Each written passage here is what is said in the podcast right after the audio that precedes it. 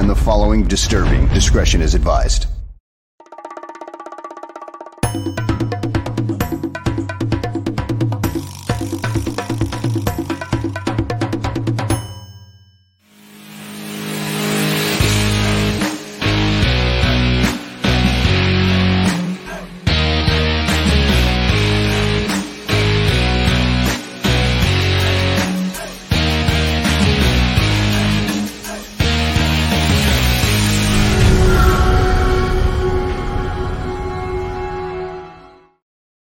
Welcome, everyone, to a fresh episode of GTF Gabriel Talks Football. My name is Aldo Gandia. Listen closely. That is the sound of silence, exactly what is coming out of Halas Hall. And there's no better person to talk to during these times uh, than my pal, my buddy, and star of the show, Greg Gabriel. Where is he? There he is. Greg, how are you? You, you must be a Simon and Garfunkel fan. Sounds of silence. I am a huge fan. My daughter and I went to see Paul Simon at his final concert in Chicago, and we had a Oh, really? blast. Yeah, I I got her uh, into uh, Simon and Garfunkel, Paul Simon, the Beatles. As she was growing up, that's what she listened to. some Frickin' hippie. sticks. Yeah, exactly. And some Motown, but she didn't take to Motown like she did to the, the hippie stuff. How are you, sir? I'm good. I, I, I wish I was feeling a little better. I- Yeah. You know, that thing bounces back and forth and had to get, you know, I was off the, the one stuff. Now they put me back on it again. Oh, really? Yeah. Hmm. Like three days now. So, oh boy. hey, Well, it is what it is. I I hope it works quickly and then you can get back Yeah, off of it. bring up one thing too, because I, I well, well, I'm thinking about it because I just read a couple different people on X say this might be the best head coaching potential head coaching group ever. And I'm looking, and I just started laughing. I go, why? Yeah, really? Why? What's so great about Vrabel? Vrabel fell off the cliff the last two years with a good franchise, hand-picked franchise. hmm Okay, so he's great. Right? Okay. And then they go, Bill Belichick, maybe. Bill's the same age as me. Mhm. He is not a long term solution. You know, I worked with Bill. I, I think he's six months younger than me. And, and he he's a, a three year solution max. You know, so what's great about that? And then these assistants, I think Quinn is is because of his experience It's a- Mhm. very good candidate, but some of these other guys, say Johnson and some of these other guys, they're unproven commodities, just like Flus was an unproven commodity. You don't have any assurance that they're going to hit a home run. They may strike out in the first year. Yeah, I agree. I, in years from now, we might turn back and say, wow, that was a great crop of uh, coaching candidates and coaching hires. But yeah, there's no concrete evidence that Right. an- any of these guys. You know, you really- can't you can't say and it riles up the front door. I remember how excited uh, everybody was about Matt Nagy. Mhm. Oh, we stole Matt Nagy from the Colts. Well, guess what? Ballard wasn't going to hire him. I knew that for a fact. Mm. He interviewed him because they were really close friends, and they still are very close friends. But he's tell, he flat out told me not ready to be a head coach. He's at minimum two years away. Wow. Yeah, wow. Well, it looks like it still might be two years away based on performance you know, so, I mean, you know, it, it's the media perception and reality. And I hate to be banging on the media all the time, but some of these people are freaking clueless. And they just, you know, they just throw anything out there and the fans clobber it all up and eat it when they don't really know what they're talking about. Yeah. Well, you know, that is part of fandom is to offer uh, unsubstantiated takes on stuff, Yeah, so. wild opinions. Um, all right. Well, let's, we've got a lot to cover here. Let's start with the performance by the Bears in Green Bay. I, for one, was incredibly disappointed, but I didn't think that uh, Justin Fields was as much to blame as I saw on social media. I thought that he, it it Not showed it showed that the offensive line still needs some work, and uh, and uh, and there were injuries, of course, and it showed that he needs a, another target that he can trust outside of DJ Moore. What do you think, Well, two targets. He's, Yeah. Mean, he's, he's got Cole? tight end too. He's got Kmet and he's and he's got uh, DJ. But after that, and then and Mooney hasn't even played the last two games, whether you want to call him a viable target or not. And and all the rest are are guys Mhm. right now. You know, so but start with the offensive line. You start off right away with a, a, a backup center who hasn't really played all year and started a game. And then your right guard goes out in the first quarter with a foot injury or some some sort of lower leg problem, foot or ankle or something. Uh, and it was a non-contact injury. I just hope it wasn't like a Lisfranc or something. Mhm. Um, and I don't think we've gotten any update. We may have, I just missed it. But that destroyed really the continuity of the interior of the offensive line. Mhm. Basically, having two new people in there. The, the guy who normally would step in at right guard, and I don't know why he's been inactive the last couple of weeks, is Ja'Tyre Carter. Because when he played early in the year, he played damn well. Yeah. And, he, and, and I don't think Cody here, Cody Whitehair has played right guard that much. Mm-hmm. You know, I, and and hey, Cody's had a good career, but it's done. He's small. He's a pumped up 308 or 310. And and you know, he's just when you got to handle big guys like Green Bay's got, he's just not up to the task anymore. You know, and so you got to do better. And Tev, for whatever reason, somebody pointed out, you know, he just had a new baby, and maybe that had something to do with it. But that wasn't the same player we've been seeing for the last two years. Right. You know, it was like, where's his head at? Mhm. Yeah, he actually apologized on social media for his performance. Yeah, I saw that. Said it came at the worst time possible, and uh, Yeah, I mean, I thought I thought it was absolutely the worst game of his career, and I think we can be very, very fair in saying that. I mean, he just his his run blocking was all right. His his pass blocking was atrocious. mhm. what do you make of Teven Jenkins? Uh, uh, do you invest in him by extending his contract, or Not yet. Yeah, it does seem like it's it's it's a risky move. Yeah, no, I I think you got to wait another year, and if it ends up costing you a lot of money, it ends up costing you a lot of money. But you don't want to you don't want to put good money after bad. You got to Right. be fairly certain. you Mhm. know, and he's had a history. He, he's had his play's been more up than down, but he has had some injuries. So how can you fairly say, I want to extend this guy?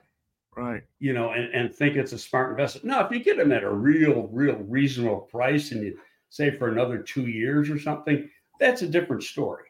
You know, something like they did with with Billings. But not to, to go give him a four year deal or something like that. I think it's way too early to even think about it. Yeah, indeed. Um, somebody in the chat, let me see if I can find um, John O'Halloran. The O line and D line struggled against Green Bay. Does that change your strategy for the draft in any way? I do think that there you need to shore up this offensive line, perhaps a little bit more than I thought four weeks ago. Well, number one, you need a center, and and I mean that's a given. Personally, we talked about it last week. Yeah. I'd go the veteran route. Mhm. I just not I just don't trust a rookie at that position, especially when the other guys are young around him. Mhm. But now, right now, it looks like you know the free agent signing they had last spring at, at right guard might not pan out. You know, so and a lot of his was was personal issues and injury. Right. You know, he's had a couple injuries. His mom died. Is it all on him? Because you know, you go back, and I said this thing about you know the same thing last year about the center. You go back and you look at the tape the year before, and the guy's pretty damn good. That's why he mm-hmm. got the money he got. Right. You know, right. and really for a couple of years. So But is it? Are you going into next year saying he's the absolute answer? I don't. I don't think so. I don't think it's fair to say that.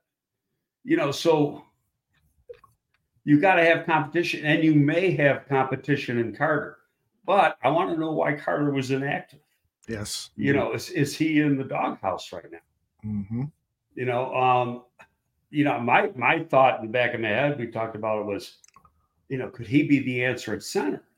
But you got to be the you got to have the right mentality to play center. Mm-hmm. You know, and you know, I told you like I had a text conversation with Olin uh, last week, and I read read the text, and and you know, he's kind of like me. He said, if you got a real right quarterback who can read defense as well, and you got some veterans on the offensive line, you can get away with a rookie center. Mm-hmm. But you've got to really get into that kid, you know, during the the draft prep and find out what's going on upstairs with him because the center is really asked a lot. It's more about the mental than the physical. A lot of them got the physical; they got to have the mental. And now, if you brought in a another veteran guard, excuse me, and and he turned out to be the answer. Well, yeah, then you could draft a guy, and you don't have to use a first round pick on a center. You can get one Right. down the road a little bit and get a damn good one. Yeah. Well, you know, uh, part of uh, Ryan Poles' plan was to get some stability in that offensive line, and it seems like he's a little further away than he would like. And, I don't it- well, yeah, I, I I think there's not the consistency, and part of it has been injuries. Because in fairness, the line has actually played pretty good the last few weeks until Sunday. Mhm. and Sunday was it, it, it's like um, Patrick Mannelly said. Looks like Getsy just you know brought out the the game one game plan and and, and went with it again. You know what? And he's probably right. I mean, you know, because it was an absurd game plan. I remember, I you know, I, I posted on X. I go, does this guy got any short passes in his arsenal? Then, like two plays later, he throws a short pass for completion and a first down to DJ. You know, Mhm. that's how you combat some of this stuff is get do quick acting plays. He's got all these plays set up that are so long to get off, so to speak, you know, and and their downfield throws are long patterns that put a lot of onus on the offensive line to do a great job blocking. They got to block for like three seconds. How about boom, throw? And it doesn't have to be a bubble, you know, it could be a quick slant or something like that. They're always there. I was like watching last night. I, I must have saw those plays a dozen times before I fell mm-hmm. asleep. And it's like, see, they even do it in college. Why can't this guy do that? You know, the, the idea is to move the freaking ball. You don't have to get first down on the play. Get six or seven.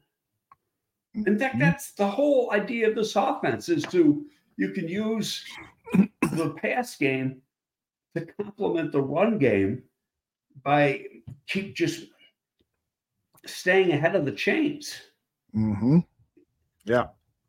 Uh, Coach T has uh, a question. The Packers were only eight points better than us on Sunday, and we were, as you mentioned, Greg, banged up.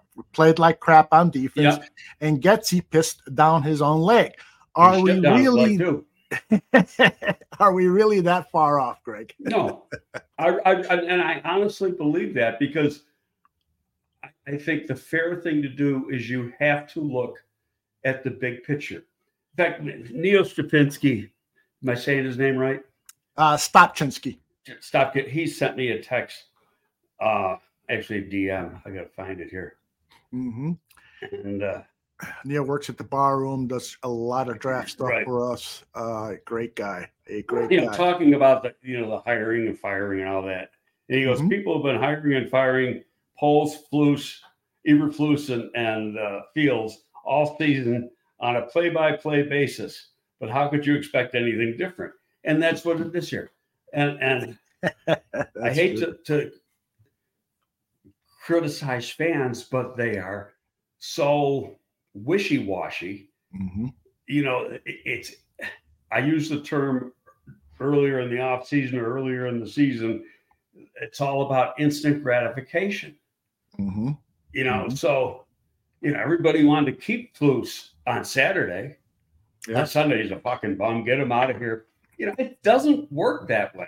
Mm-hmm. And who's to say, like you're talking, that anybody you're going to bring? It's the same with the quarterback. Who's going to say that Caleb Williams is any better than Justin? You know, we can go back. I had this text conversation with uh, David Kaplan after the game on Sunday. You know, and he goes, you know, they passed on Stroud. And I said, David, don't even go there. Stroud couldn't touch Justin Fields' jockstrap. Mm-hmm. Ohio State. When you look at the numbers, you look at the games won, you look at the big games won. He couldn't. He got blown out by freaking Michigan two years in a row. He couldn't get them in a big bowl game. Fields got them to the national championship game. Pretty much the same type of talent. In fact, Justin Stroud had better receiver talent. Now, Fields had great. He had Olave and and and those guys, but hey, Stroud's got Harrison and the other guys. I mean, he's got some really good players too, and he had better linemen last year than Fields ever had. You know, so I, I don't want to hear that. Stroud got himself in a good situation with a damn good co- offensive coach. Mm-hmm. Okay, and and the more I watch and the more I think about it, I think that's JF's problem. Poor guy has never been freaking coached since the day he walked in the league, at least not properly. Yeah. You know, I talked to one G and he said, he goes, I don't know what's so hard to see. Mm-hmm. Do what Philly does. They're the same type of player. Run this, you know, do a lot of half field stuff, have them moving, throwing on the move, a lot of rollouts, play to his strengths instead of forcing him to do what is not totally natural to him.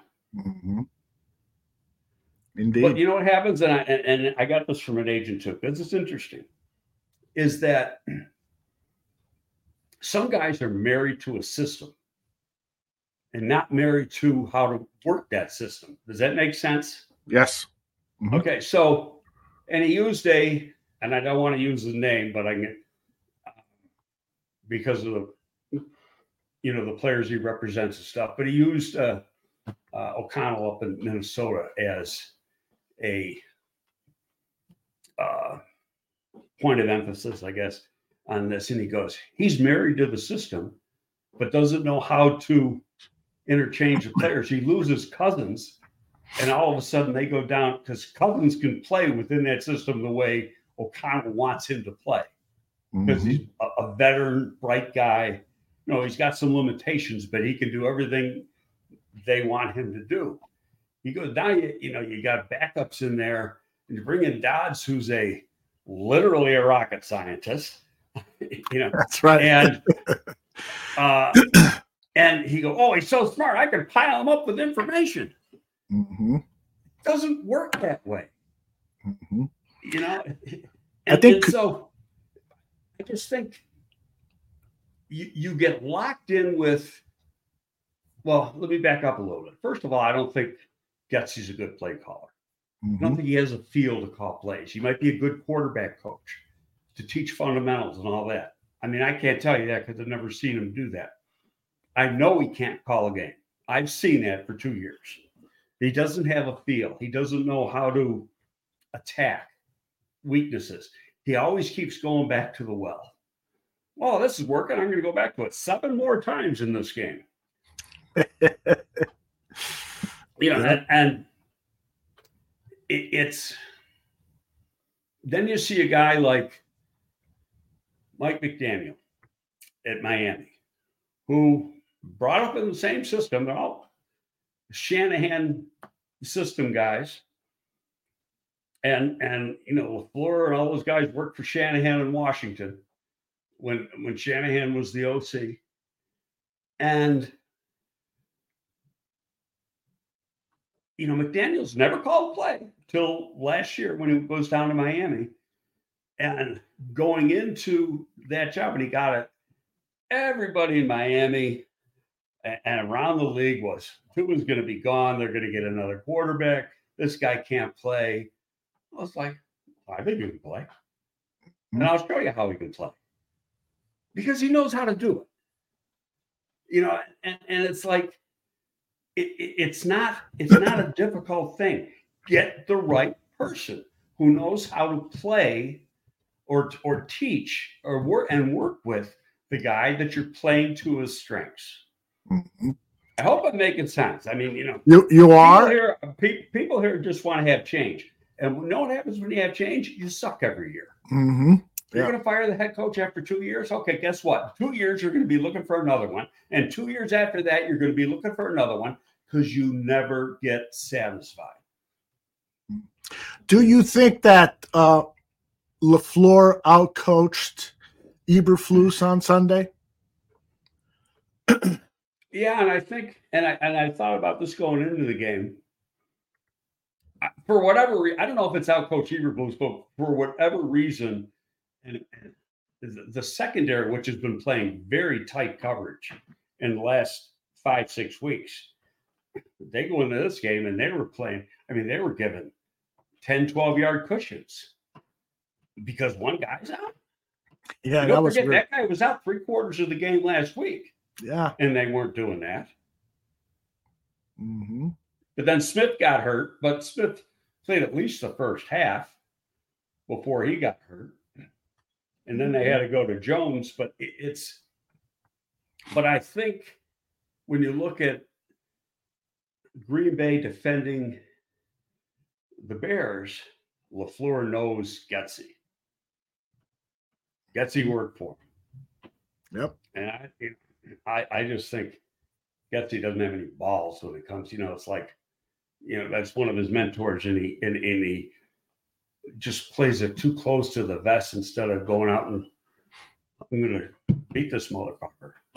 Yeah, I should have. I should have gotten some of DJ Moore's post game comments, or his actually. He's being nice. yeah, he did meet with the media yesterday, and he basically said we have to find our identity. Are we going to be an explosive teams because I think we have explosive players that can make big things happen, or are we going to be, uh, uh, uh, and I'm paraphrasing here, uh, or Yeah, are I we going know. to be a conservative uh, team? And I think he he's frustrated, and a bunch of other people are probably frustrated that that Getsy didn't take uh, more chances. And by the way, I do want to share this from Coach T because he totally got what you were talking about with coaches who are married to one style but don't know how to employ it. He goes, they are copy and paste coaches. They copy the playbook but never learn how to coach the concepts of the system. I think that's very astute. Well, you don't know the you don't know the intricacies and how to attack. Mhm, Football's a chess game. mhm. Okay, so you I've got to attack your weaknesses. And these are and you study, you find out what you, what the weaknesses are, Right. Exactly. and you attack them. I didn't see this offense doing that once all year, last two years. Right. So the big question is the silence coming from Halas Hall, and uh, one of our early arrivals here had this question regarding uh, Getsy. Uh, are you surprised, Greg, that Getsy hasn't been fired yet? Do you think they might run it back with him? Do you think they might run back with him next season? No no. I think they're trying to be honest with themselves. Mhm. Now, I do think this, and I, I put a lot of thought into this one. I don't think for a second if Flus wasn't going to be here, they would al- allow him to go through exit interviews with players. Makes no sense whatsoever. Mhm. So, because of that, to me, that was a very bright sign saying he's back. The other stuff I think is is calculated. They're going through talks, and it could be. Now, put a little caveat on this because we don't know how loyal. There's some coaches that are very loyal to their assistants, and mm-hmm. if you say, Aldo, you got to get rid of this guy. I'm not getting rid of him. guess what? We're getting rid of you then. So make Who do you want me to get rid of again? yeah, seriously. And so, and, and, and you got to go through that, and and then it's. But I think there's reality is is that there you got to go through it. Really, position by position. Did we get what we want out of these players? Did they develop the way we want them to develop? Mm-hmm. Are they growing? Are they going in the right direction? And you do that, and then you make a decision. You know what? I got to change this one, this one, and this one. Now we know there's a DC job open, but is there a really a DC job open? Because you know he did a, a credible job running the defense throughout the last game. Yeah. And so are you going to say, hey, it's better for you to coach this team from your strengths, and your strengths are running the defense? And you can hire a coordinator in name, just like Matt Nagy's a coordinator for Kansas City, but Andy Reid runs the offense, you know, mm-hmm. and, and there's different coaches that call the plays on offense. There's some coaches that call the plays on defense. They don't have the title. They don't need the title. They're the head coach. They got that title. That that one circumvents everything else. So um, I think that could be the thing, but I wouldn't be. I'm going to say at least three changes are, are coming and maybe more. And that doesn't count like quality control people. I'm talking about position Okay. coaches because the quality control guys, you want to move those guys around. They want to move around. They want to grow. So if they can get a, you know, go to college or or whatever and get a a position job versus a quality control guy, which is, you know, like an analyst, um, you know, they're going to do that. You know, so, uh, you know, but I think of what's we know there's running back job open because that guy's gone, and we know there's a DC job open. You know, is there going to be any more? Right. Um, does it seem weird to you that if they are going to change offensive coordinators, why hasn't that been done yet? Because you want to give Luke an opportunity to get out there and start looking for work. You want to, you know, not bypass and not lose somebody potentially to another team that you might have interest in. Why is this you know it's tuesday at 1.30 p.m why hasn't something happened Well, uh, okay, it, it, it, it's a logical question, but I I figured I got a, a logical answer. Number one, some of the guys you want might be playing. You can't hire them anyway. gotcha Okay, so if they're they're playing play, if you're bringing a guy in from college, he's available. but he's going to be, you know, somebody else could scoop him up. Yeah. Then, but I, I still think you want to go through, and it, it's not only, okay, we're going to make a change, but now Getsy was hired because Flus specifically wanted this scheme. And as we've said many times, there's nothing wrong with the scheme. The scheme is proven to be a winner over and over again. It's how you use and incorporate the scheme. And so it would be easy on the players from a learning standpoint if you brought in a coach that is already familiar with that type of scheme. Mhm. Okay, are those those guys available? I got a little list here, but I'm not going to give it out until there's a job available. fair just- enough You know me, I don't do it. Um, there's a few guys on this list that are very, very familiar with this type of scheme. Mhm. Uh, or is it no? You know what? We missed on this one. We got to do something different.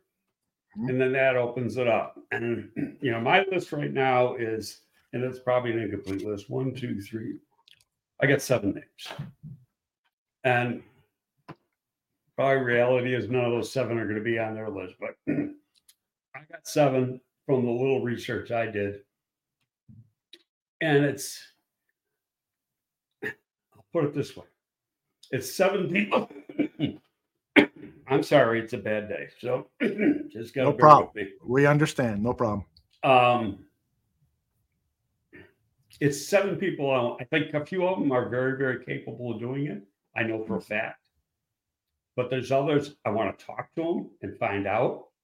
And that's why you go through interview. Actually, like Carolina, I think is interviewing 10 head coach candidates and nine GM candidates. And some people, well, that's going overboard. Why? They failed the last couple times. Supposedly, I don't think Frank got a chance. Um, and I will say that Frank is one of the guys I have on the list, and, and mainly because everybody I talk to speaks so highly of him. Mhm. He's really a good person. He's a good teacher, great with quarterbacks. Um, and he and he runs his system isn't locked into one thing. It, he kind of uses a lot of different stuff, and that starts back to his days with the Bills and Ted Marchibroda running the offense there, and Jim Kelly being the quarterback, and Frank was the backup. You know, it was the K gun offense and was one of the most explosive offenses in football at the time. There's pieces of that. There's pieces of other guys that he's learned from, and he just tries to make it work. You know, he got to now. Could he work with a guy like Justin, who's very, very mobile? I don't have the answer to that. You know, I know what the the he's got a closest with Flus. So I already know that connection's there. Okay. Um, I know he's very capable, Mhm. but can he do what's best for for Justin? Assuming Justin's going to be here, and I really think he is, only because I don't trust anybody you're going to draft. First of all, you draft somebody, you're saying no to next year. Right off the bat, we're sitting here pissing and moaning a year from today. Oh fuck! They only won four games. you know what? CJ Stroud won a lot of games in Houston. That happens once in 20 years. So let's be serious. Mhm. Okay. It's not an everyday. It, the rookie quarterbacks lose. Do you want to lose again? No. Okay. No. Um, lots of debate in the chat room regarding Justin And if Fields. people are, want to argue, they can. I mean, I'm I'm I'm glad to. Uh, well, we've got plenty of people who would love to argue with you. um, Justin Fields, you know, a lot of people are divided on him. And um, here's the thing that in, infuri- infuriates them even more. Jordan Love, in his first season as a starter, throws for over 4,000 yards. He really doesn't have an experienced wide receiver corps. Some of those receivers were rookies that he had to rely on. His number one receiver, Christian Watson, who is only a, a second year player, was injured all season, second or third year. Uh, Second year. and, and so, you know, he did a lot more passing than uh, Justin Fields, who has started for two and a half seasons. Your thoughts on that? Who's got the better coach? Coaching. Definitely, Matt LaFleur has proven that he's an outstanding coach. There's no doubt about it. Rest my case. Okay. Right there. So D. Staron just asked, so Flus has to pick, and if he is retained as as coach, he and the upper management folks have to pick an offensive coordinator who fits Justin Fields' talents, unlike Luke Getsy. Correct? Yeah, I, like I say, you you can use Fields' talents within that scheme. Getsy didn't know how to do it. Mm-hmm. you know but yeah you got to have a guy who's got the wherewithal to do what's right adjust your scheme to play to the strengths of your players but see here's here's some of the thing you got to think and, and and this is why i'm i'm kind of against making a, a ton of changes. Some you can but they've spent first of all they stripped down the team last year. We can all agree on that. Got rid of the what what they perceived to be was going to be dead wood or they didn't want to pay or whatever. Mm-hmm. And so you throw out that year. Then you, the, the talent you've drafted the last two years and the free agents that you signed have all been geared to play on the defensive side within that, that scheme. Mhm. So you bring in another head coach who wants to run, uh, let's just say you, you want to bring in uh, um, Wink Martindale to run the defense. He doesn't run what Flus runs, and he uses entirely different type of people, especially on the interior defensive line. Right. You spent two high draft picks on on guys that really are are starting to, to shine, and you already extended Billings. Jones is coming out of contract.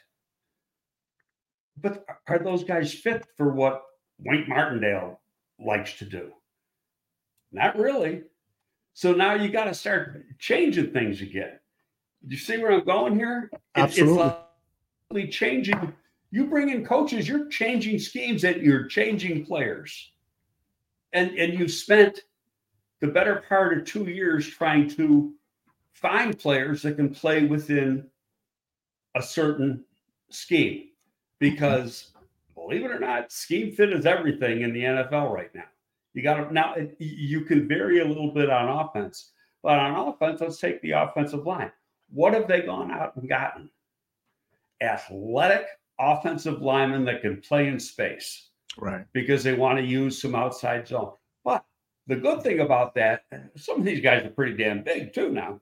They can play another type of scheme if you ask them to, but they're athletic enough to play that outside scheme. So it's easier to stay with what you have there, in my opinion, than it is to changing a lot of these players on defense. Greg uh, says about you, Greg. Oh gosh, lots of coaches run these schemes. Yeah. So, so he's perhaps uh, give us more there, Greg. But perhaps what he is saying is you're blaming Getsy for schemes that other coaches are running throughout the league. But it's how he runs the scheme. hmm I'm blaming him on how he runs the scheme and how he utilizes players and how he calls plays. And I've said a thousand times the scheme is a very good scheme. It works, it's a winner. Okay, can I coach it and have it be in a better? Hell I'm not an X and O guy. hmm Coach, That's right. you'd be the first one to say that. You've always been. No, I can't do better. Jeff says, I could be wrong, but I felt like the Bears did a lot of inside running for an outside zone off. You can do you can do that. Yeah. You, you can do that. That that's that's not a problem. But you an outside zone team doesn't necessarily mean you're running outside plays. Right. It's the It's block. what you're asking your linemen to do. All right. All right. Uh, boy, we've got tons of activity going on here. Uh, Drew asked sort of a question that I've asked, but what, what do you make of the lack of messaging from the Bears thus far? No mention of an end year pro- presser or anything. And the Bears are not obligated to do an uh, end of the year uh, presser before but uh, they they have seven days after the end of the season to have a so they're probably gonna take their time announcing when that presser is but probably be thursday or friday what do you think Well, it's obviously not yesterday and it's not today. Mhm. So you know, the early, you know, will it be before the end of the week? I would assume so. I think the latest they can do it is Monday, Mhm. but really Monday's the eighth day. correct They ain't doing it Sunday. Right. Now they have when uh, Matt Nagy was coaching and he was looking for a defensive coordinator after Vic Fangio left, the league did allow the Bears to go a day or two extra for some reason. I, I don't understand why they would have given the Bears uh, that because other teams don't get it, but they did. So it could I be Monday. You know what? If you're ready to do it, you do it. hmm And and if you're not, if you say, hey, I, I need more time, you need more time. Obviously, they're contemplating doing something. hmm Something could be nothing, but they're you know they're collaborating, to use a word from a couple of years ago that was very popular. Mhm. and and I'm saying that very facetiously. Uh, you know, so I think it remains to be seen. You know, patience. Just just be patient. You know, Yeah. I thought. You know, I tweeted out on Sunday. We'll we'll have answers 24 to 48 hours. Well, it's 48 hours. No, Mhm. it's not today. Yeah. And maybe there will. Maybe you'll just hear. You won't have a presser today, but maybe you'll hear. You know, when was it last night that uh, Doug Pederson let his whole defensive staff go? Right. And a bunch of offensive guys today. Mhm. He fired everybody but the guy who runs the show himself. You uh you have been uh outspoken about your desire to not see uh, Jim Harbaugh at Halas Hall as a new coach of the Chicago Bears. For those people who have not heard you say that before, can you tell us again why you I, don't I think he's a nutcase, but I, I had a conversation with a guy last week who I respect. And he's studied Harbaugh a lot. And I'll tell you who it was. It was Jerry. Okay. Okay. And he he was telling me that, you know, his some of the stuff he does is very, very sophisticated. And he's a fan, but he knows the dad real well. And I know the dad. And I love the brother. I love John. awesome. Okay. Jim's a fucking nutcase. Um, he goes to sleeps overnight at a recruit's house. Who the hell does that? You know, we're gonna have a sleepover. You know, um, just something it just does some weird things. But anyway, he said, you know, he's studying this, and this is when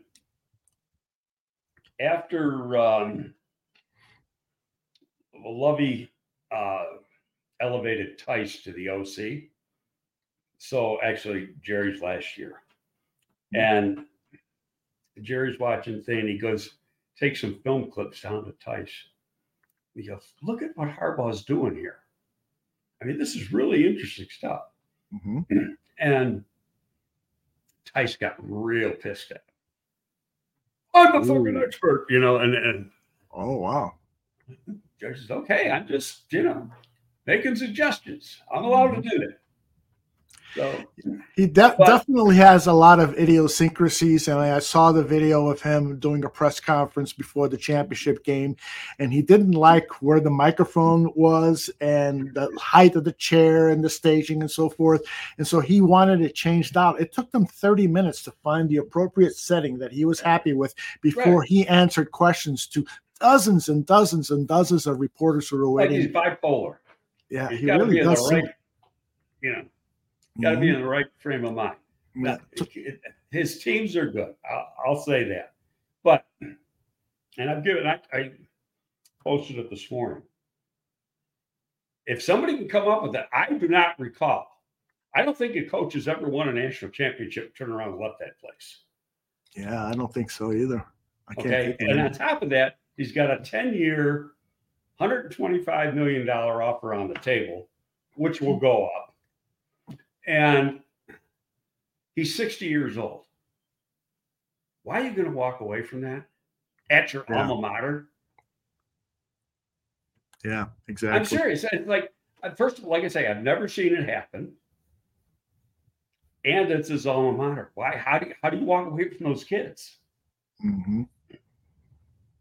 Yeah, that's let- that's if, if you are, if, if you are, to me, and, and I I don't want don't want this to sound like I'm I'm throwing a dart at the wall, but it sounds like it's all about me.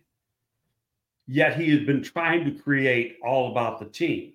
hmm hmm So I just can't see him. I can see him using that as leverage Right. And big time leverage. But remember, the last two years he's been begging to get in the NFL. Nobody would take him. That's right. Okay, Two- so and that's fact. Do you see Harbaugh's championship season with Michigan as stained a little bit because of the suspension he went through for stealing signals? Two, two suspensions. That's right, too. Do you think that stained a little bit and that hurts his, uh, for lack of a better word, marketability? Marketability in the NFL? No, I, I, I don't think so. I mean, what they are is, I think that the, the stealing the signals is bigger than the other stuff was was some recruiting stuff. Right. Um, the but in both cases, that was the school and the Big Ten issuing the um, suspensions. I was going to say fine, but suspensions. There might have been some fines. I don't know.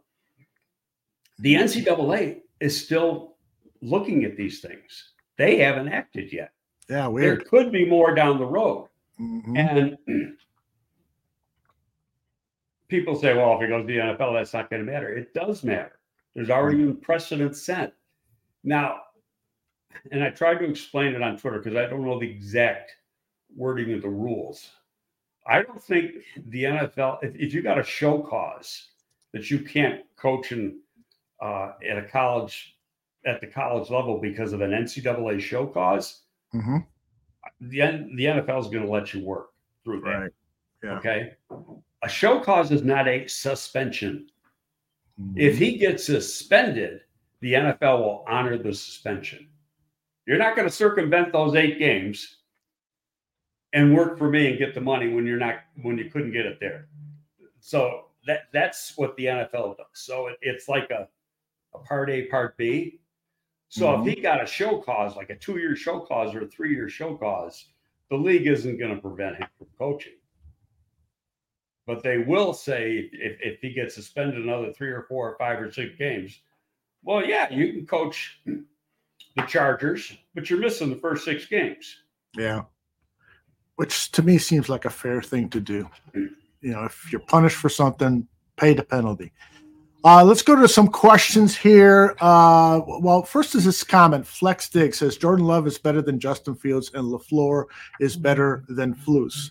Uh, the latter is certainly true. Uh, the LaFleur doesn't have anything to do with the defense, and, LaFleur runs the offense. right. And he's got a defensive coordinator that, that runs the defense. hmm the the real question should be love is better than fields uh, right now today yes um, but there's still things that justin fields can do that not another quarterback in the freaking league can do you know so and you got to give him credit for that Mm-hmm. there is LaFleur a lot better than Getsy. And that's that's not even they're not even on the same planet. hmm That is for sure, in my opinion, too. Um, D'Onta Foreman, he was a healthy scratch again on Let Sunday. me let me shut my door. My dog just came in to visit. Just a second. you you got it. Uh, Get your report then. yeah, I've got um, questions in the queue from Jake or comments. Uh, Evie, uh, Luis, Usama, Drew, Dave, Blue Waves, uh, Zach, Coach T, and a couple more. So if you want to send some over, now is the time. What do you make of D'Onta Foreman, Greg, being uh, scratched again from the lineup? It appears that he's healthy. Are they showing him that uh, he's not his services are no longer needed with the Chicago Bears? Well, up until last week, he said something on social media Mm-hmm. about it. Not as bad as Claypool did. He vocalized it, not on social media, but he said something. And as soon as I saw that, is that he's never playing again here. Mm-hmm. That was my own take. Yeah. It's like you shut up and you're buying in. And if you say something, you're done. And that I take is that he maybe has complained a little bit, maybe fairly, because the guy's pretty good.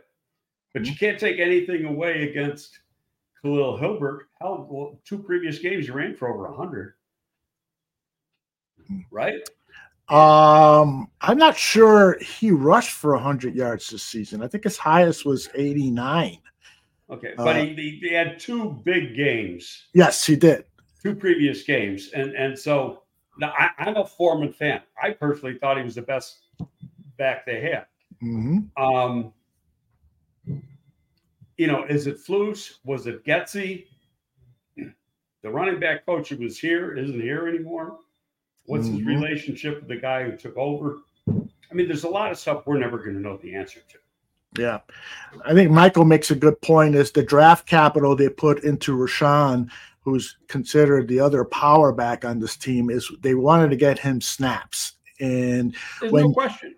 Yeah. When uh, Foreman signed with the team, only Khalil Herbert was on the roster. I bet Foreman's unhappiness started when the Bears drafted Roschon well, Johnson in the fourth. Like I, I, I, like the guy. Um, mm-hmm. But and, and I admit I'm throwing crap at the wall when I say that. But when I saw the social media thing, because mm-hmm. for some reason it showed up on my line, on my timeline, you know, mm-hmm. and, and, I said, "This wasn't very smart, buddy." and I don't even remember what he said. So, um, but but he he expressed his unhappiness. Yeah. Yes. Yes. Yeah. And so I just thought, well, that's he ain't playing this week either. Mm. It was uh, Sam, like Monday or Tuesday last week. Sam writes Foreman was the tone setter for the offense that was missing against the Packers. They need someone on offense like like that, given the lack of vocal leadership on the team. I think there's some validity to what Sam is saying here. It, it, doesn't seem like there's a lot of vocal leaders on the offense to fire up the team, to get them going, and so forth. And D'Onta might might have been a part of uh, that void. Uh, uh he, he yeah, been... I, I, don't think DJ is a, you know, he's never been known as a real vocal guy. Yeah, right. Um, even in his time in Carolina, he's more of an example leader guy. Mm-hmm. Justin is to a way. You got to have some people on the line, you know, like like Kreutz was. Mm-hmm. But we had two, and, and, for a few years we had Kreutz and Ruben Brown. And when we brought in Ruben, as good as Ruben was, and he was a multi, he was like eight-time Pro Bowler when we brought him in. And you know, with Buffalo, he'd only played in Buffalo. We thought this could be a problem with him and Olin because they're both alphas. Mm-hmm. You know, they both got to be the guy. And Ruben stepped aside. And it's like, I mean, he was a leader, but he was like, this is your team. And I respect that. Very good. Um, we are i'm being told by cody that mike vrabel was part of the exit interviews yesterday with the titans and yet he was fired today so perhaps it's a growing trend in the league i don't know i mean and i don't know if vrabel was or he wasn't uh he's been the head coach there for what at least six years i think you're right yeah um gone through two gms and uh with Ran carthon being there i think the last two years Mm-hmm. I think Ran came in when uh, Poles came in. Might have been the year before, but I think the, the, the same year. Um, to me, and I don't care what Tennessee did. That's their. I just don't. I just think if you're gonna, and the way they did it, it was Poles and Together if you're going to do it and Poles isn't there, it's a little different story then. But Poles right. is there. And I think that shows a unity between the head coach and the GM. Mm-hmm. Because they're both sitting there taking notes and listening. All right. Now, could I be 100% wrong? Absolutely. I don't know if I can go an hour and a half today, buddy. but, well, you let me know. Um, yeah. I'll, I'll, follow your lead. Dave Luckett says, Does respectability at the coaching level have anything to do with Justin not getting calls like the late hits he seems to get every week? Would Harbaugh, who is outspoken and protects players, make a difference? I love Flus, but that may be a real issue. Do you have any thoughts on this, Lee? I can't comment on that because they don't put the camera on him. Yeah, right. You know, so how do you know he's not doing anything? Mm-hmm. Mm-hmm. Yeah. We, we see people on the sideline jumping around. Right. But it's right there. So his job is to go to the lead official and you know and have a conversation and bitch.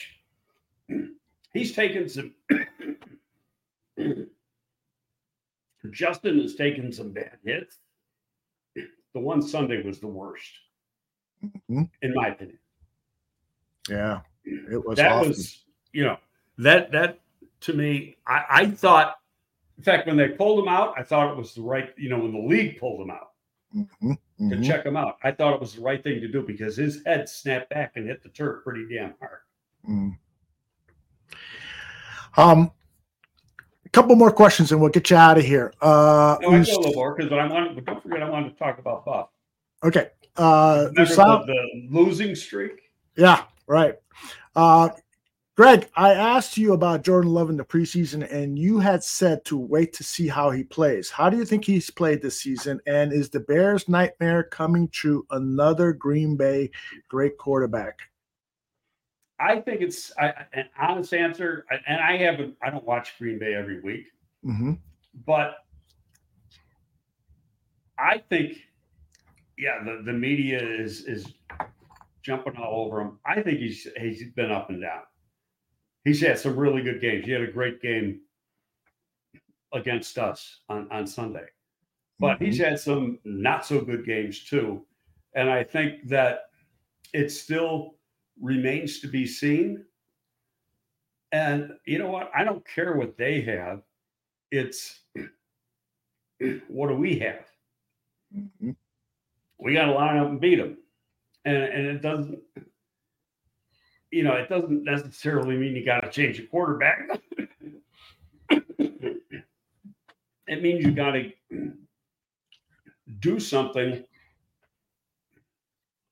we had an offense this year that my mother and dad have been gone a long time, and they could tell you what the next play is going to be from wherever they're sitting watching. You know, that's hilarious. So predictable. And you know, uh, remember, remember last week I said, "Yeah, we're about due for a bubble." Boom, next play. that was classic. All right, let's talk about this uh, losing streak. You sent me a text. Uh, people get too fucking emotional, especially when it's Green Bay. When I was young, when I was younger and a huge Bills fan, we lost I think 18 in a row, and then you corrected it was 20 games in a row okay, to Miami. Go into this. go, okay, go now, people around say, "Oh, it's Buffalo," and no, every every team's got their rival. Mm-hmm. And since the Bills came into existence in 1960, so 63, 64 years ago, they their main rival has been the Miami Dolphins. Mm-hmm. And it's been a back and forth rivalry. As it stands today, Miami leads the rivalry 61 wins to 54 wins and one tie. Okay, now when I was I started going to Bills games when I was 10 years old. So, second year of the franchise, 1961. My parents had season ticket holder were season ticket holders. I had, you know, went with them every week. And then when the new stadium opened in 1973, so that was the year OJ ran for 2,000 yards. That was the first year that I got my own season tickets, and I had them up until I started working for the Giants 11 years later. So, you know, I was a big fan. Okay. When Don Shula got hired to coach the Dolphins, it wasn't eight games in a row. It wasn't 10 in a row. It was freaking 20. And it was terrible because that was the game. And 20 years, that's 10 years in a row of losing. Yeah. Then it flipped. It went the other way. Mm-hmm. You know, because I mean, look at there's, there's a, a a seven game difference now after one team had won 20 in a row. Mm-hmm. You know, right now, Buffalo's won 10 out of the last 11, Amazing. including Sunday night. You know, so all I can say is, you know what? It's dark right now. It sucks. I get it. I've already lived through it once. Hmm. You know, but you know, when you look at all the we didn't have obviously we had no social media back then. But you know, some of the comments you you read and you hear people make aren't necessarily because they lost, it's because they lost to Green Bay Mhm. that will flip. And there's going to be a time, who the hell knows when it is, when it's going to go the other way. Right. And the cheeseheads are going to Can't lose. happen. Can't happen soon enough. You know, yeah, I, I, I agree with you. You know, Mhm. but I, and I get the frustration, but it's not like it hasn't happened to, to fandoms all over the damn country. It happens everywhere. But Mhm. we're just here, and so you know how many of how many of the people here have lived it somewhere else, like I lived it somewhere else. Because I was, and you know, growing up a football fan, that was like that would rip my heart out every year, twice a year. Yeah. You'd go to the game on this is the week, this is the week. We're gonna win. Guess what? Our ass kicked. Yeah, Muck Muck uh, says Jordan Love has does have better coaching. That's pretty clear, and he's worked on his game, something Justin hasn't done, in my opinion. Or else those technical flaws would wouldn't still be there. Do you see technical flaws in Justin's uh, quarterbacking? uh, I think that if you took out tape of him as a rookie and as a his final year at Ohio State, and you look at him now, you're going to see an entirely different Mhm. throwing motion. He's tighter with his footwork. He had used to have this big hitch at the top, Right. and that would slow the delivery. A lot of that is pretty much gone. He gets the ball out of his hand a lot faster. Uh, is he perfect yet? No. Mhm. Will he ever be? I don't have the answer to that. Get him a real good coach. It might help a little bit more. I, you know, I could be, know why I would just really gall me that they traded him and the fucker becomes a a, a, a Pro Bowl player. Hmm. And I, you know, I could sit there and say, "Told you." A lot of interest in that list of OCs that you have. J2K is saying, can you please tell us if Thomas Brown is on that list? No, He's not. No, Uh, and, and I'm not gonna, and, and only because I I haven't researched that name. Okay. Um, but I will, and uh, you know, I try to. You know, one guy's out of a job. I assume he's out of a job, so I'm Mhm. Bieniemy.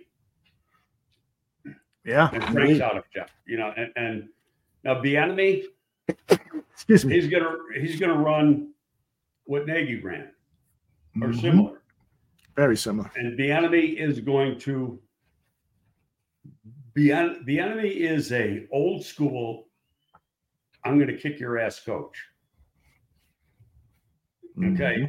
i don't think he's going to be a fit for everybody but i really like what patrick mahomes said we really miss him because he held everybody accountable even though andy was the play caller Bieniemy was the tone setter Blink. I, you know, I grew up in the age when that's all you had was tough Yeah. coaching. You know, so I mean, I remember we, we I had a coach just for the it, got to be a game, and because he knew if he didn't, he had to yell at me and always, and so he'd do it on Fridays. Just yell at me for ten minutes, and then he'd start laughing. He goes, "Now I know you're going to play good," you know, and you know, and I. You know, I'd almost look at him and go, You haven't yelled at me yet. Come on. I love it. You know, so And it did. It, it became a joke, but it, it's yeah. And yeah, I could have been doing everything right, but it, it's just that why my lights go off. well, they your cleaning crew probably. Yeah. There you go. So, uh, but it, it's like I say, I I, I don't mind tough coaching because that's that's the, the entire time I played football. That's all I was used to. Indeed. When Okay. you missed a play when you didn't do something right, they reamed you a new re- rear end. and nowadays they just pat you on the ass and say you can do better next time. Rick Reuter wants to know what do you think of Pep Hamilton? I think you. Yeah, I think he's on record as saying he loves him. I had a really good question here regarding. Um, well, first of all, Chicago's finest wants to ask you: Were you surprised that Vrabel was fired today? No. Hmm. I told you, he's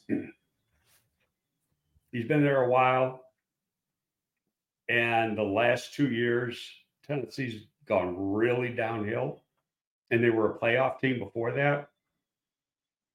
I mean, they they fell off the cliff. He You know, maybe he maybe he needs a change. I said, he was hired by one GM. That guy got fired. they brought in another one. And you know, are these guys really on the same page? I mean, we're not there. We don't know. But a lot of the players on that team are the guys he's pretty much handpicked. Yet they haven't shown up the last two years. I, you know, I don't think you can compare it to this situation because the situation here, I mean, we saw it was a teardown last year.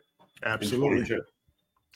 Larry T wants to know: uh, Does Greg know who recommended Phil Snow and John Hoke to the Bears? If you receive good advice from a certain source, should the Bears continue to use that source? Well, I think Snow was strictly a Flus guy, but I don't know that for sure. He is, yeah. I never asked John what the connection was.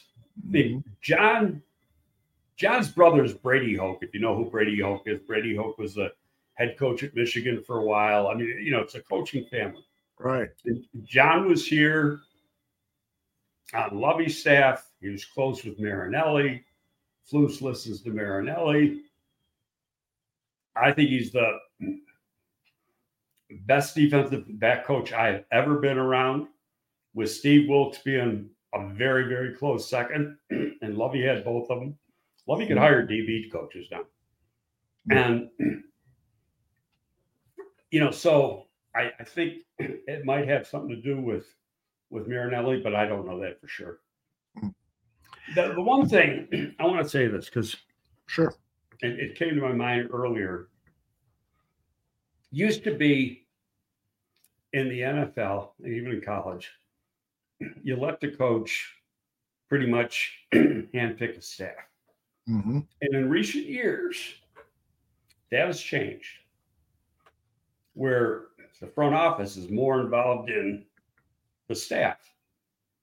And then, you know, some people will go, why is that? The coach should be able to pick what he wants. Coaches live in a very narrow world, hmm and they know the people they've worked with. So they've been on this staff, this staff, this staff, this staff. Those are the people they know. They don't necessarily know the thousands of other guys out there. You know, if they're good, bad, or indifferent. And you know, when you're coaching, you're totally immersed in it. I mean, the days are crazy for like seven months a year. You don't see your family. Forget it. You know, honey, I'll, I'll, I'll see you in January. You know, Yes. yeah. I'm going to live a celibate life now. Um, you better, she'd say. so- is she. Um, Indeed. so anyway, but scouts, front office people, they're always out and about. hmm They're seeing different things. And I think I said this a while ago. One of our scouts' jobs was to scout coaches. Hmm. And and when you're on the road and a coach stands out to you, we want to know who he is. If he's a coordinator, a position coach, that's how Marinelli got in the league. hmm True story. Didn't know that. He was at Cal, and Jerry made a couple schools calls at Cal, and he kept going back because he was so amazed at how this guy could teach. Hmm. So he went to Tony Dungy. And said, Tony, you got to hire this guy. I've never seen anybody like him. that that that whole idea of uh, scouting coaches is absolutely the way to go. You have to have a pipeline of potential coaches. You know, you got to have a file, and and there's got to be a concerted effort to find out where the talent is in the league. Where where are the innovative thinkers? Where are the guys Right, right. who are unheralded, uh, but but uh, really deserve uh, praise for their coaching? I, I don't, you know, I'm not trying to be negative here, but more often than not, coaches gravitate towards guy they guys they know and they work with. Mhm. Okay, so rather than, I don't know this guy from Michigan who could be an up and comer, so I, I'm gonna, I'm going to stay away. Now, in fairness to Lovie, our first staff here with Lovie, we had a bunch of guys come from college, and they Darryl Drake. God damn, was he good? May rest in peace. One of the nicest guys too. You know, he died four years ago. He had a heart attack, and you know, Darryl was here for a number of years. Developed a lot of good receivers here. Came from the University of Texas.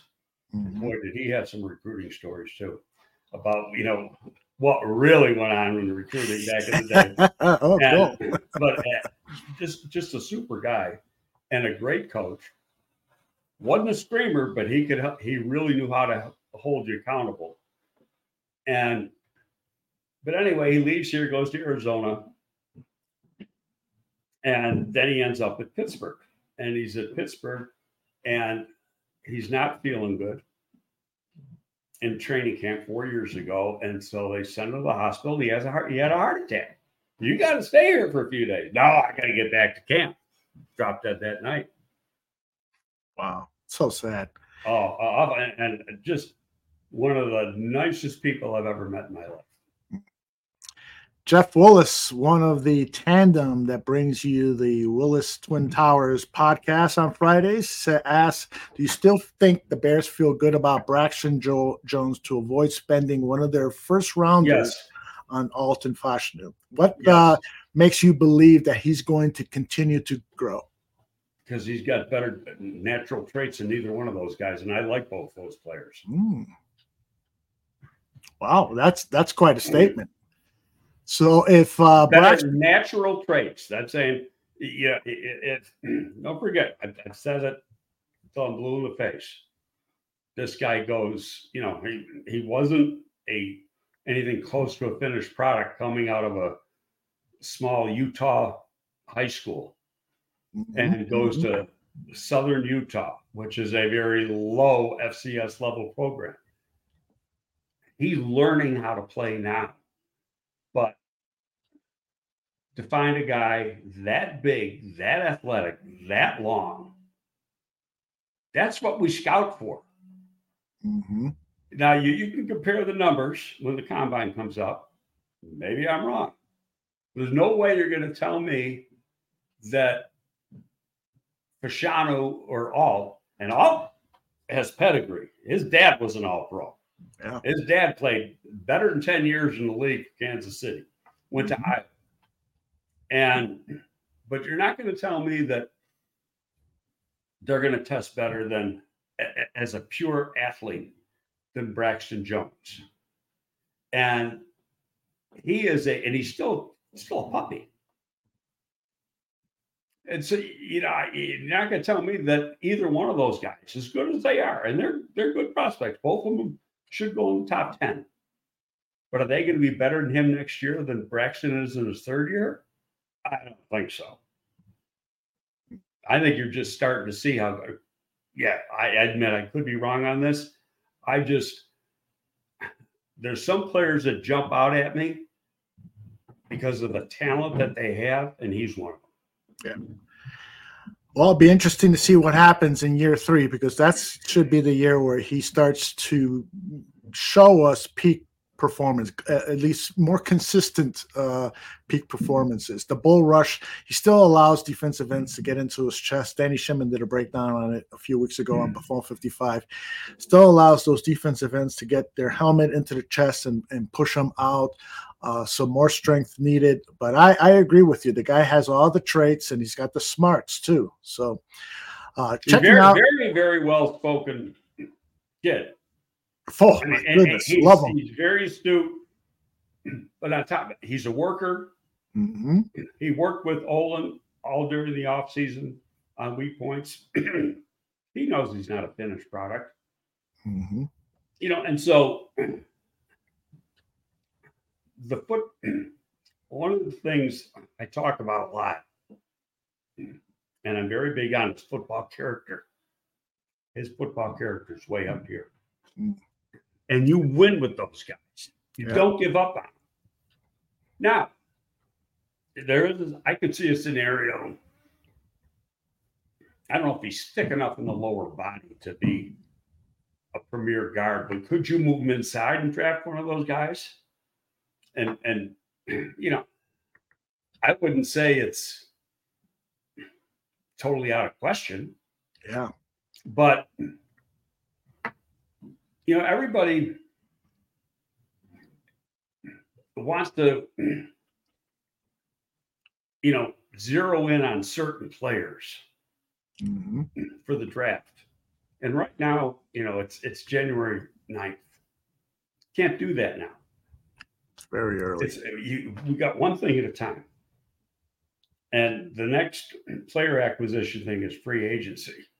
And we're going to hmm. see it. Oh, they got to sign this guy, this guy, this guy, this guy. It's not going to work that way.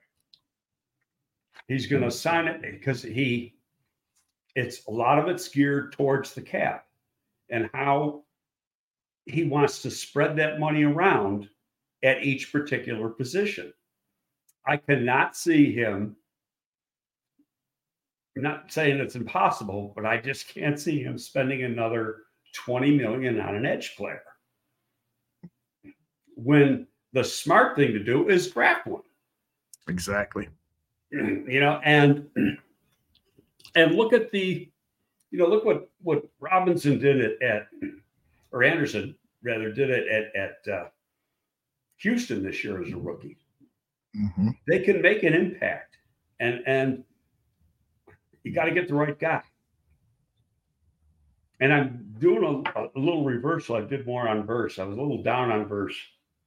I saw some things i think it was in the florida game that um, the florida florida state game. Mhm. that i just you know i thought oh, there's a little tightness in his hips. You know he can't turn that corner as good as he want. but then i saw i did more work and i saw do some things that I didn't see him do before. So I'm coming off of that. That's why you got to just keep watching and watching and watching because you always, the more you watch, the more you find. And it answers questions that you have in your head. Swifty is very happy that you're coming around on Verse. Um, got a question for you regarding. Don't uh, number one, though, Swifty. you. Latu's number one, and it's hands down. He just Yeah. got to pass the freaking medical.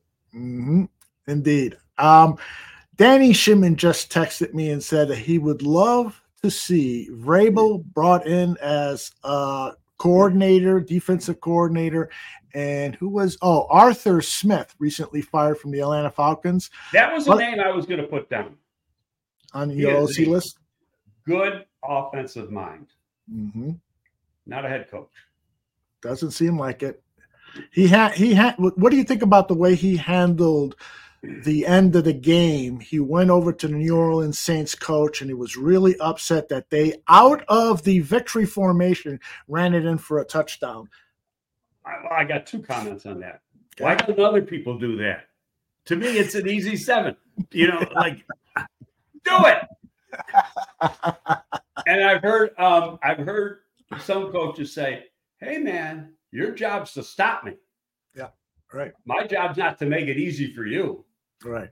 But I, you know, I, I see why he was bitching. I understand that game was over, Mhm. but he didn't know the rest of the story. The players did it on their own. to get the one player a touchdown. Yeah, that's right. According to uh, Jameis Winston, that is indeed why they did it. I can understand why Arthur Smith was angry. He knew he was going to get fired, so he was probably tense all day. And then that happened, right. uh, end his head coaching career probably. but um, you know, Vrabel could Vrabel coach with these guys? You know, I, I have to really study. I mean, he's a big Belichick guy. People got him all wrapped up in, in bows going to New England. Who the hell knows what's going to happen there? Indeed. Tim wants to know Do you think that drafting a wide receiver is still a must for the Chicago Bears? Yeah, I just don't think it's going to be with their very first pick. Yeah, it'll be with one. Well, it depends where that very first pick is. I do not think they're going to be drafted, excuse me, with the first pick in the draft. Right. As it stands today. So There's... where where do they end up going?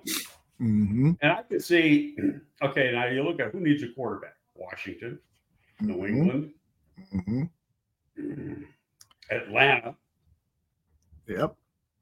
And um, and a lot of people in the chat saying Chicago, Minnesota. we already talked about Minnesota. Cousins, uh-huh. Cousins will go back to Minnesota on a multi-year deal. He will not go back on a one-year deal. He'll go somewhere else on a one-year deal. yeah, and and he's talked. He reportedly he's talked to the Minnesota brass and said, you know, I think I would be a perfect bridge quarterback. I, will be here two or three years, and then your quarterback will be yeah. ready to go. He he wants to. He from them. He said they've had their opportunity, mm-hmm. and so and they didn't do it. So now it's okay. Now, if you want me, you've got to pay me for more than one year. And there you go. That's it. That's his right. So, you know, that remains to be seen what's going to happen there on that the ideal trade down would be 2 mm-hmm. go to two or three, and then say go to Minnesota or Atlanta or somebody like that. That's what he wanted to do last year. He wanted to go to Indy and then then to Carolina. Mm-hmm. but you know, Ballard didn't want to jump. So I'll right. take my chances. We've talked about this before, but Doug brings it up again. What do you think of Josh McCown as the offensive coordinator for the Chicago Bears as a candidate? Is he on that list of yours? no, and and I don't know if Josh is ready. Yeah. I mean, shit, he played for a million years, and he was a mm-hmm. quarterback coach this year. Big question here. Okay, Frank gets fired why does the interim coach let Josh go? He let a couple really good coaches go. Yeah. Deuce yeah. Staley is like, no, that's the guy I'd love to see here. Want to see one of the best running back coaches in football? Deuce Staley. And he'll fire your ass up. Yeah. I've worked with Deuce before. He is a ball of fire. Interesting.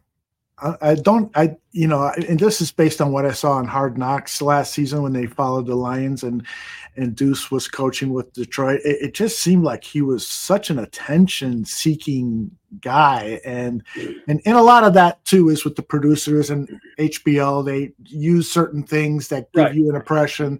So I shouldn't base my opinion on that. But uh, well, you know, hear. what's interesting about that is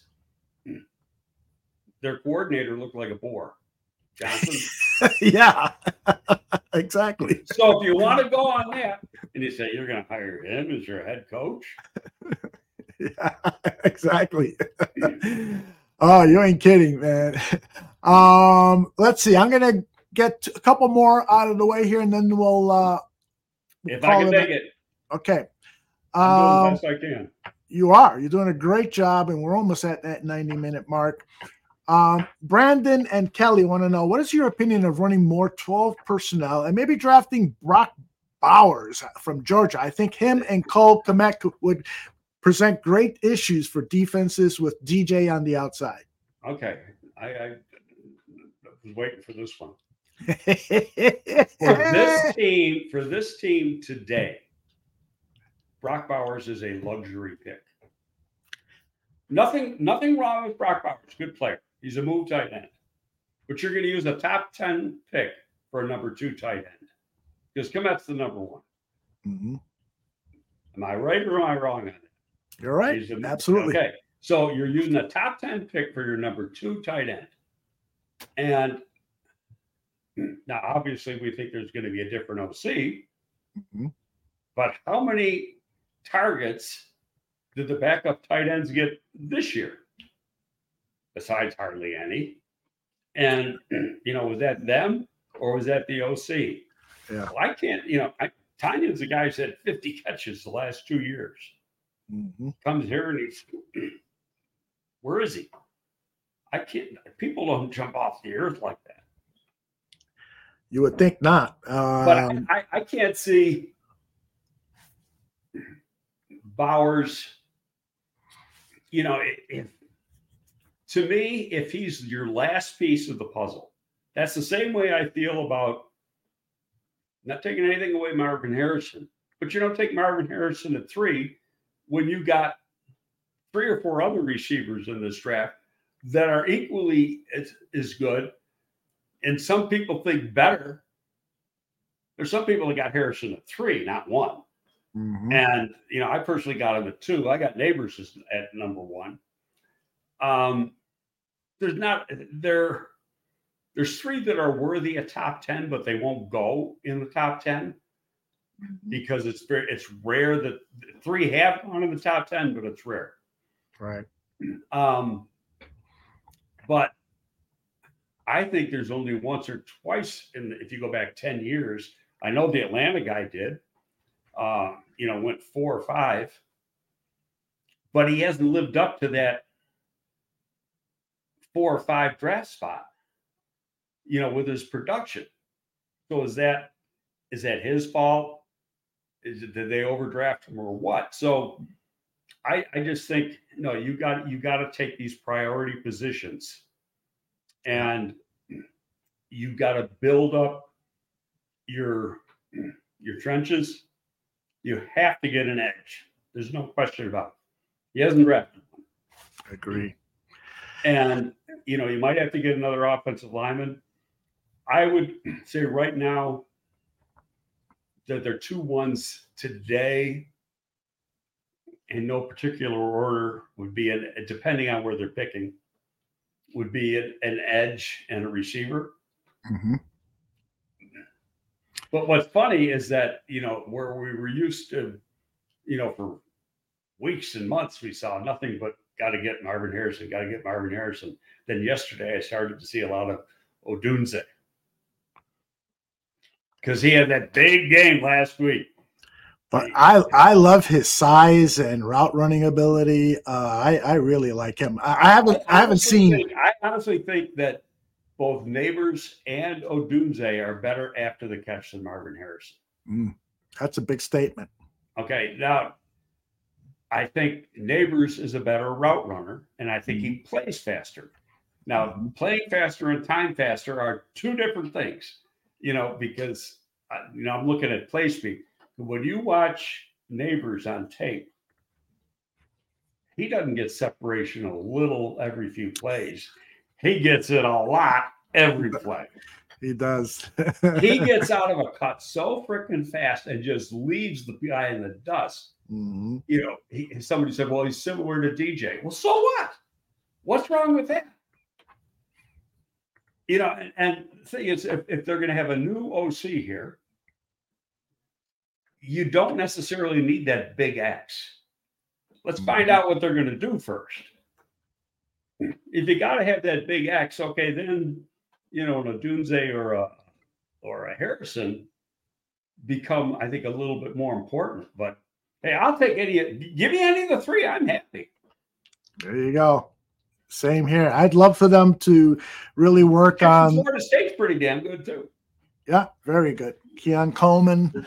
Um, that's a fairly decent crop of uh, wide receivers coming out. It's So, real, real, real strong. all right. And look So at I- like, uh, LaPorta. He, he, he was a first round pick. That was your guy, by the way. You were Yep. a lot higher on him than me.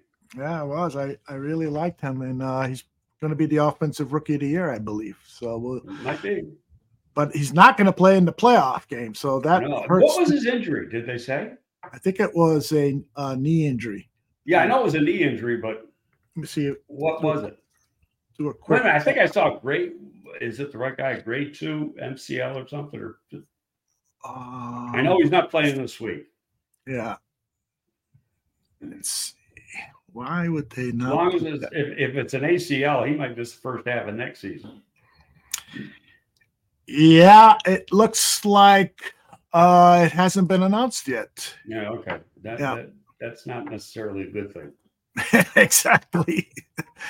Well, anyway, um, Greg and I will be back if some major announcement comes out of Halas Hall this week. We will uh, look at our schedules and try to get back onto the air immediately so we can get Greg's reaction to the news.